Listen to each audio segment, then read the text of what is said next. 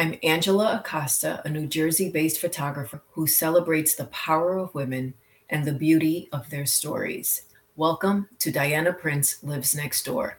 Through my journey as a photographer and business owner, I have met so many remarkable women who make limitless contributions to the world every day and make it a better place. This series is dedicated to them. I want to shine a spotlight on their daily heroism. My guest today is Stephanie Falana. She has a doctorate in education. She is a mother of two, a happy wife, and a community activist in education and literacy. Stephanie, thank you for being here with me today. Before we get started, I want to just provide the audience a little context because we met earlier this year, and what brought us together was you responding to my Facebook ad. I just finished one transition where you finished your PhD requirements, you graduated, and you were in the midst of another uh, transition, which is just trying to figure out what's next for you. I can't think of a better person to have this conversation with today. And so thank you for agreeing to be here. Thank you. Thank you for having me. Yes, when you when I saw your ad, I was recently graduated, but because of COVID, we were unable to take graduation pictures. So I thought, what a way to capture my pictures is to just have a photo shoot. And then in our conversation, I explained to you how I had gone from GED to ED by having my children later in life. I had a child at my first child at 39 and my second child at 42. So really for the last at the time we spoke, like the last 15 years, 14 years, I've been a full-time mother working and coming home and being a homemaker and never really just wondering what was going to come next for me.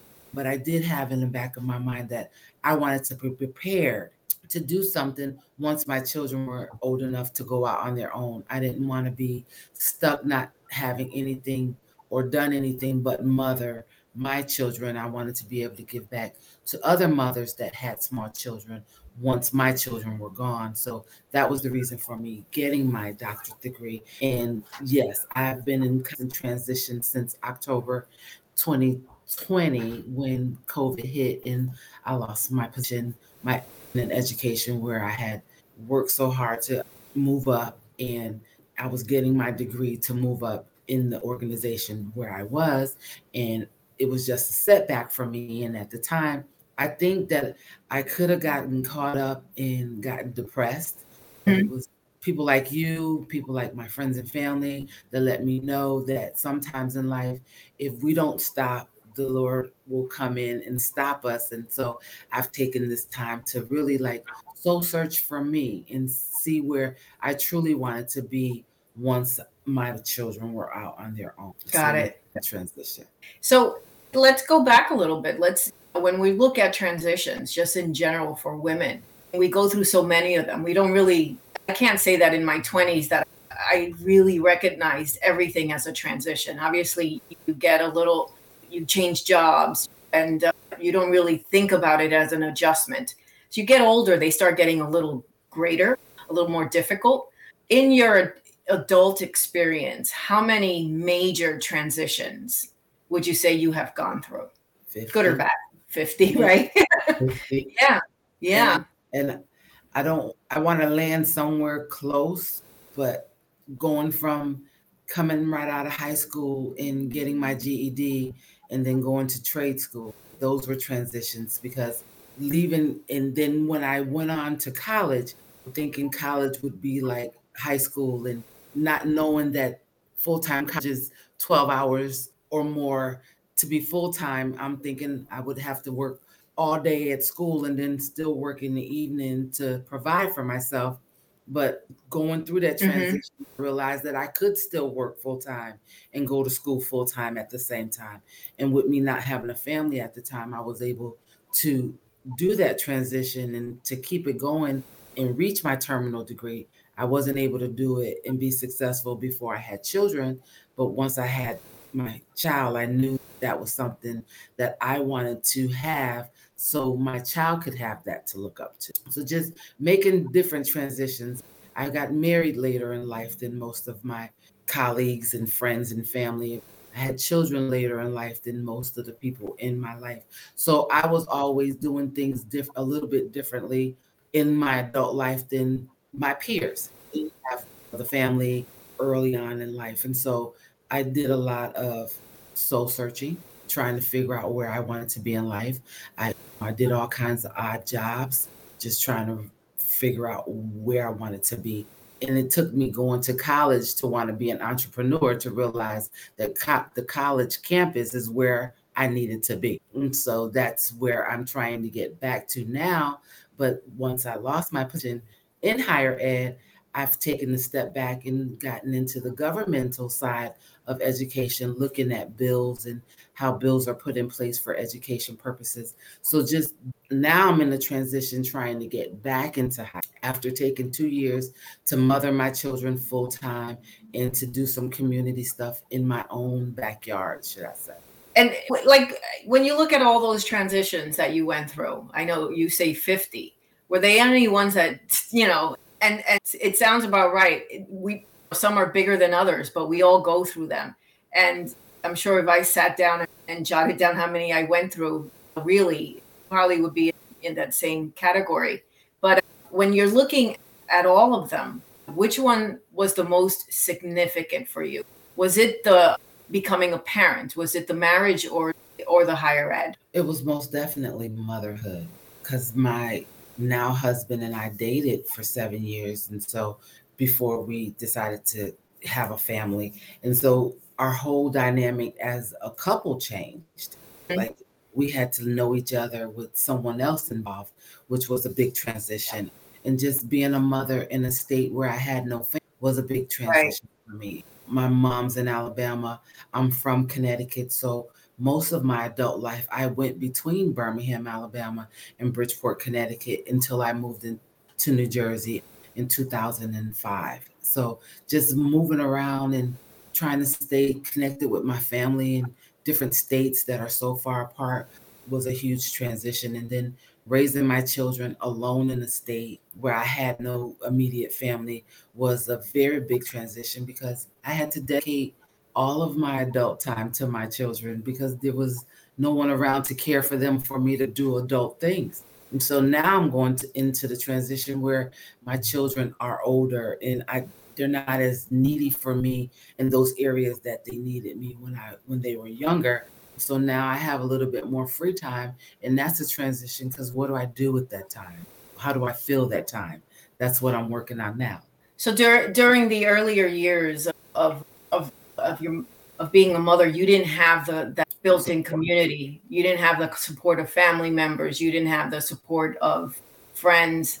So you dove into motherhood. How was that for you? Because you know that in in and of itself, without that support mechanism, is difficult. So what was your coping mechanism there? Was it just the fact that you felt that that you can dive into motherhood and just be the best mother you can be, or did you have other coping mechanisms that during that phase? One thing I did one day, I woke up and I was bored.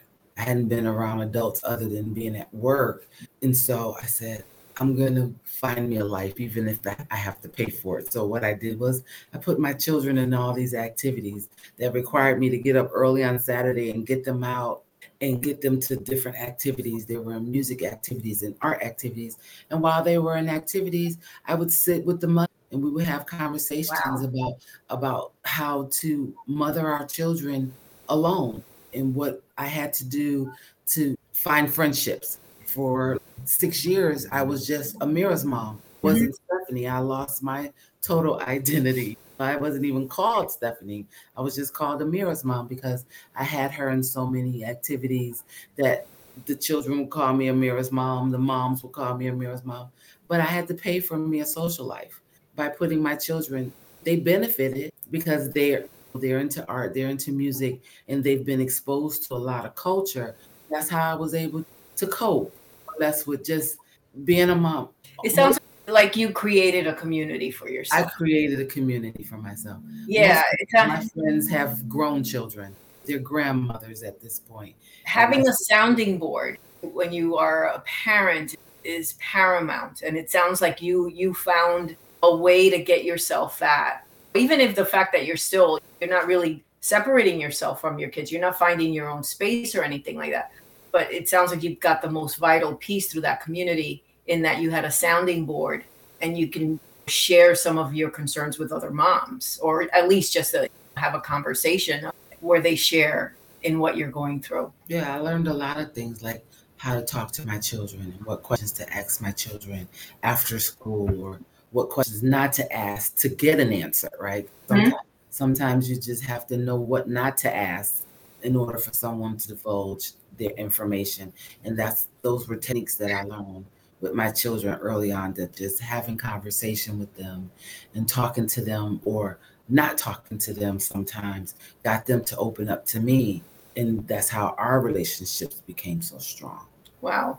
Wow. So since you started since you uh, your motherhood you went into motherhood later in life later than your peers. Let's talk about that a little bit. Why did you feel you wanted it? I've always wanted it, it really? just, it just wasn't afforded to me earlier on. okay. Not that I had to do any fertility. I truly believe that I just needed to get married because that's what I always thought and felt in my gut. How your gut tells you something. Mm-hmm. And it worked out for me because six months after I got married, I was pregnant. And I had been dating my husband for seven years. Yeah. Without children. But I think I wanted to be a mother from 12 years old. But know? okay. But when you, let me tell okay. you experience because I can honestly say now that that motherhood was just not in in my list of things I wanted to do. But I can definitely point a day that I went to the supermarket and there was that parenthood parenting magazine on the rack by the checkout with a big chubby baby with pudgy mm-hmm. cheeks. And man that that gong was powerful at that my boyfriend at the time could have become a dad that night. Because that was on your mind, on yeah, the agenda yeah. at the top. So there's something else that pulls you to it that that is more powerful than your logic and your thing. So that's why I asked the question. I'm like, let's get down to it. But that has always been in, in on your radar then. It's, always. It's just finding was... the right time, the right partner and everything. Okay. All right. And I think uh, found me actually instead of more so of me finding it, found me. It found you. Okay. Yeah, it found me. And I, it put me in a place where I was able to be a good mom. I think I wanted to be a mom early on because I saw a lot of children around me that didn't have a good mom. And I mothered a lot of children as a child. And so just I've always wanted to mother. And I think that it's made me a better person, compassion wise. It's it took a long time, but I've given them everything. I've left no stone unturned when it comes to mothering my children. Wonderful. That's great.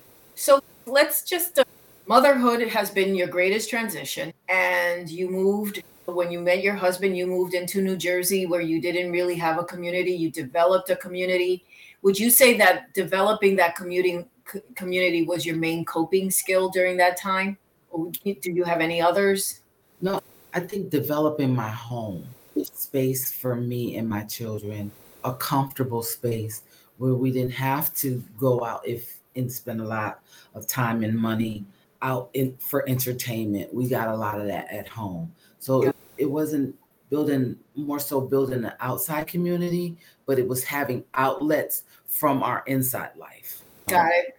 Because in our home, I created spaces for my children to explore at home but that was just a social aspect to to get out. Got it. No, I I, I understand that more than more than you you would think because it's it. My mother did the same thing. It's like basically everything you know that we needed was at home, and that it just created such a wonderful space where we wanted to be for us. Is that basically about the same? Yes, like even now, my children they don't have to go out a lot. Even now that they're older, I get phone calls and I'm maybe chatting with a friend and they're like so quiet there where the kids. They're in their own spaces. They're in there doing their own thing painting practicing their instrument whatever it may be but they're comfortable at home. And that yeah. was my thing being with comfort for children after being on my own for so long. And we have a bigger space than i probably would have had alone but i needed more space for them. Gotcha gotcha. Looking I have this question that is just going to sound silly because we're talking about motherhood, but you could tell that I the mother, but I'm going to I'm going to see how you answer it. What have you gained from it? Unconditional love. Okay. Unconditional love.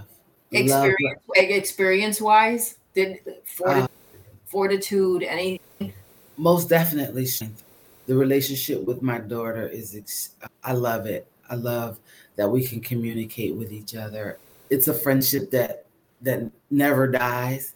Have a really good friend and not see him for six months, and you're still really good friends. But this is a friend I have to see every day. Yeah, and you like, and I like her most of the time. You're gonna be honest here, right? I like yeah, the time, but it's the uncon and then the love of a mother and son is not. You can't ex- explain it. It's a feeling. Youngest child is a boy, and that that bond is something that I've never had before. The only other bond that I can really relate to that is the bond that I have with my mom. So now I have it. So I think that was that's it for me. Wow. That's wonderful. So we're getting to a close on our chat and I want to ask you just one more thing. What would you say to a woman who's going through a major transition right now? Let's say she's going through something that's changing not necessarily chosen, but challenging. What what advice would you give her right now? This too shall pass. This too shall pass.